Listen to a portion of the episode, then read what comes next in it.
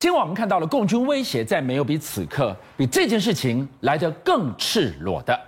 日媒报道，有两艘共军的登陆舰居然摸到了花莲外海，要模拟夺岛，哪来的底气敢绕到我们家后院来？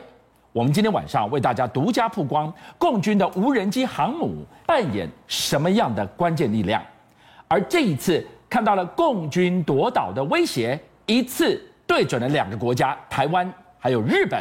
我们也从日本如何武装宫古岛来一窥台日军事同盟的内幕。事实上呢，哎、欸，你知道解放军在二十二号的时候举办一个后勤的工作会议啊，嗯、那结果习近平参加这个会议的时候，他居然就做出了一个指示。这个指示啊，老实讲，你如果要大家整军备战，这些我呃整军精武我都觉得 OK。是，但是他突然讲了一句说呢，要着力建设，一切都是为了打仗的后勤，为了打仗的后勤。哎、欸，我老实讲，你就是把你后勤做好，这个大家都 OK。可是问题是有一句这个话你一定听过嘛。大军未动，粮草先行。那现在他没事告诉你讲说，所有的一切都是为了要打仗。大军要动了吗？欸、那这个当然会让大家产生非常多的这个也联想，对不对？尤其在最近台海的这个局势又非常的紧张，包含到什么你知道吗？日本的产经新闻啊，在最近有一个独家新闻，他讲说，在这个月中旬的时候呢，其实有两艘共军的零七一的这个零七一的这个所谓两栖登陆舰，嗯，在台东的这个外海的这个地方啊，进行进行了这个所谓的登陆的演习。你在画面上面所看到，事实上这个零七一型的这个东河登陆舰啊，本来在中国大陆里面，在零七五型还没有出现，它是最大艘的，你知道吗？嗯、那它居然一次动员两艘，而且你从这个地方来看哦。按照日本媒体的这个说法，说他们这个演习的地点居然是在与那国岛附近的这个海域啊。嗯、那你如果从这个地地方往往这边推的时候，第一个啊，哎、欸，它不止离台东近，离花莲也非常近，这个直线距离大概只有一百五十公里左右。那你知道，其实以现在的就是舰载的这个武器来讲，一百五十公里的射程，老实讲不是什么问题。嗯、你知道，你在这里高度的这个这个做这个演习的这个状况，哎、欸，日本媒体就比较担忧的是什么？你知道，第一个。你是不是针对台海的部分你在进行演练？嗯、很简单哦，你知道日本媒体在报道这件事的时候，居然很详细的讲到说，以我们这个花莲这一线的这个地方啊，对，有将近十公里左右的这个所谓的，因为你知道东东部基本上都是沿岸嘛，沿岸沿岸就不好抢滩啦。哎、欸，可是差别是什么？你知道，对于这个零七一型的船坞船坞登陆舰来讲，因为它可以搭载这个所谓野马登陆艇。嗯、你知道过去中国大陆他们曾经放的这个影影片里面啊，是你沿岸地形是不是？嗯、我野马登陆艇因为很高，对，所以我直接。停到这个沿岸的这个地方，透过我高度的这个优势，嗯、我不在乎你的这个这个所谓沿岸地形啊，我可以在八十个所谓的陆战队员直接从这个沿岸就上去了。哦、所以不一定是一定要在沙滩的地方才能够抢滩，这是第一个。第二个，他说因为这边有一个十公里所谓砾石啦，也就是我们讲说大概就碎石的这个这个海面，那如果你真的硬要抢滩的话，其实也是方便他的抢滩，嗯、而且不只是人员啊，比如说我们讲这个大型的这个车辆，以零七一型的这个所谓的船坞登陆舰来讲，它载的这个野马之后，野马上面可以坐在这个主战的这个战车，是以步兵战车来讲都能够抓载上去。对，所以你会发现到说，哎、欸，他在这里呢，哎、欸，是不是有一个对于台海来讲模拟说，哎、欸，我要进攻的时候，这是一个想定哦。第二个是日本的。这个媒体他高度关注的过程当中，他也讲到一件事情，好，比如说他这个距离与那国岛其实也蛮近的，那有没有可能呢？过去一直在讲说日本研判的是在亚太这个地区发生冲突的时候，有没有可能他们去呃中国大陆会去夺取日本的无人岛？所以他绕到了我们的后院来进行了模拟夺岛演练，一次两个国家毛都竖起来了。日本冲绳离他五百公里远，然后这里就是台湾了。所以你立刻看到一个更精确的点是，因为他现在在这个地方进行演习。好，陈露，你刚刚所说的，如果从冲绳这个地方我要派兵援助，哎，说真的，现在战争其实说实在，说要打一下就没有了，你知道，一下就结束掉。所以等你五百公里奔袭而来，我早就已经拿下了你的与那国岛了。所以你接下来只能做什么？只能做夺岛。但是通常来讲的时候，很你做了夺岛的时候，那又是另外一场第二场这个战争。所以日本方面其实高度关注的地方就在于是，哎，你什么地方不去好演习？你可以在你自己的这个所谓的东南沿海一带，你为什么没事要绕这么远呢？这也是今天我们要为大家回答的问题。你没事绕这么远，习近平那一声令下，为打战后勤预做准备，这不来了吗？但是他哪来的底气绕这么远，绕到我们的后院来了。所以大家就发现到说，中国大陆在这一段时间里面，你记不记得他曾经讲过说，哎，我做炸船、做大舰跟下饺子一样，我一年几年所做的东西超过整个法国海军。可是你知道最近有一个新闻，有一个画面，其实很多人就在关注。这个你在网络上面找到是有个叫做博沙一号的下水跟命名的这个仪式啊，这个是什么？那艘船吗？好，你现在画面上面所看到，事实上这是在今年珠海航展的时候曾经有过这样一个展示的模型。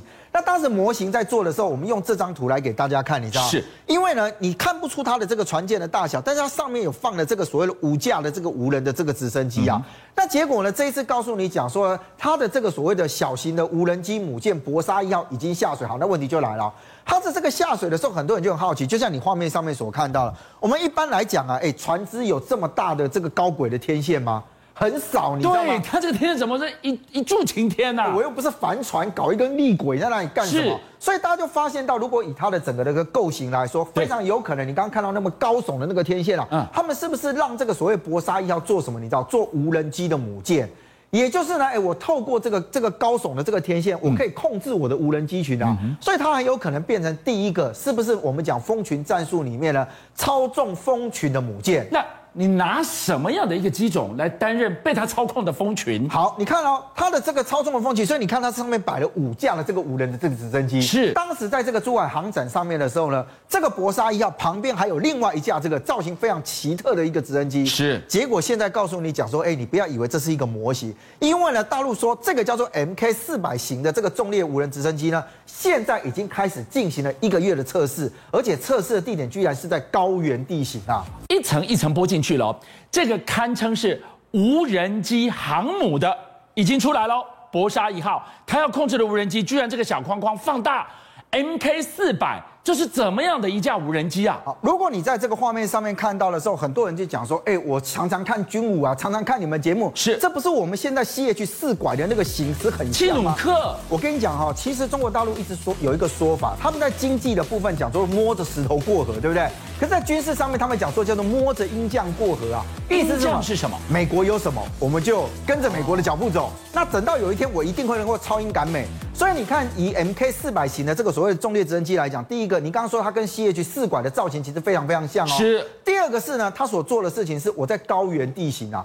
高原地形其实就是它这一次最大的卖点。为什么？我们知道中国大陆自己自制的直升机里面最难克服就是高原地形，因为高原地形空气稀薄嘛，你的发动机如果不够力的话，你没有办法吊载大型的东西往高原上面去移动。空气稀薄，你的 propeller 一动起来，你的提升力会不够啊。是，所以呢，中国大陆在这个地方非常非常缺，才会有他们有这个所谓中国大陆版的黑鹰直升机嘛，跟美国那边购买。但他现在透过这个方式做这个 M K 四百 型，当然他目前还不是做一个大型的一个直升机哦，可他这边做的是，他说，哎，我们成功测试的是什么？我在这里做伤员的运送，我甚至完成了夜间投送，所以它有夜航的能力哦。是。再来就是说，哎，我的最大载重是达到两百二十公斤。当然你会讲说两百二十公斤也没有办法做大型的机载具，但我说，对中国大陆来讲，他说什么？他说，我现在在高原地形里面，我本来就不太会有大型的这样东西的存在。那我基本上能够做到快速的运输跟快速的运动，最重要的是我是无人机哎。我不是有人机耶，而且我在空气稀薄的高原，我已经完全所有的科目的测试，我就没有我克服不了的战场了。你在画面上面所看到，事实上这就是一个人员吊挂嘛，所以我们强调这不是一个，你知道直升机的概念。哇，这里吊了一个人在这里啊，无人机在吊着他。你喜欢看军武频道的，你喜欢听飞行的人，你就会知道直升机跟一般飞机不一样，因为直升机的操控有很多是人为的技术经验。是，所以你看很多国外有什么失事的那个直升机都这样。可他居然可以用这个方式慢慢掉下去，顺利的着地，有人在这里接了。哎，我再强调一次，这是一个无人的直升机，是不是有人在上面操作？所以它有很多的东西是必须要跟它的这个所谓的，甚至搞不好会有 A I 的技术的存在。所以他说呢，哎，我在高原地形里面，我最大的飞行速度可以接近到时速两百公里啊。所以你看到了这个无人机的蜂群战术，透过这个无人机航母，它一次可以操控好几架，它可以干嘛？它可以飞出去对敌人展开攻击，找到目标。它可以飞出去，对友舰、对我方的军舰进行后勤补给、伤患后送啊。那所以你可以看到，中国大陆现在在做这些事情的时候，美方也会跟你讲说：“哎，我跟你讲哦，美我们还有注意到中国大陆的发展。”所以美方也说呢，他们也在进行这个无人机的测试，而且他做的跟人家不一样。你在高原地形是不是？那我到海上去测试。他们这一段时间呢，发现到说美方其他在太平洋舰队里面，居然派了一架的这个所谓的无人机，就像你画面上面所看啊，是它飞行了将近一英里左右。当然，我先强调哈，你其实从这个地方看过去，你会发现它离陆地其实不是非常非常的远。但它测试什么？你知道，这架无人机它带了大概五磅左右的这个补给品，五磅的概念是大概两公斤多一点点啊。是。那再到这个所谓的这个潜舰上面去呢，哎，让他们进行这个补给啊，把这个电路晶片啊什么的带过去啊。差别在哪里？你知道？这个对于美方来讲是重要的。我们过去讲航那个这个所谓的这个这个潜水艇啊，我不浮出海面，你是永远找不到我的，没错吧？但你得浮出来，因为你要补给啊。所以我要补给的过程当中，第一个我要浮上海面，这是第一个，对不对？是。第二个我要有船开过来吧？对。所以我就算不知道你在哪，我锁你的船可以吗？你补给船停在那个地方，我就知道了。那无人机这么小，你在海面怎么搜寻它？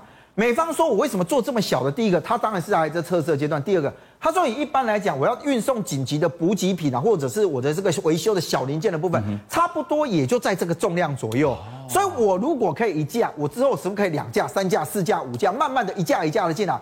最重要的是，它保持了它的所谓的这个、这个、这个潜水艇啊。”它能够保持极度隐秘的状态，就我浮上海面，你可能在高空什么你都很难侦得到，总比我一条大船在那里跑啊。那所以你想想看哦，它现在做到了这个，跟中国大陆在做那个事情，是不是两边很像？所以有了这样的一个后勤补给的功能，潜水艇尽管给我留着，给我打后勤，我负责送。所以你就可以看得到，其实中国大陆跟美国这两个国家都在这一块里面开始大家在努力的去做什么，你知道，做到能够让大家第一个。我能够快速的运补，是第二个，我减少人员的伤亡，是第三个是什么呢？我做到行踪的隐秘啊！邀请您一起加入五七爆新闻会员，跟俊相一起挖真相。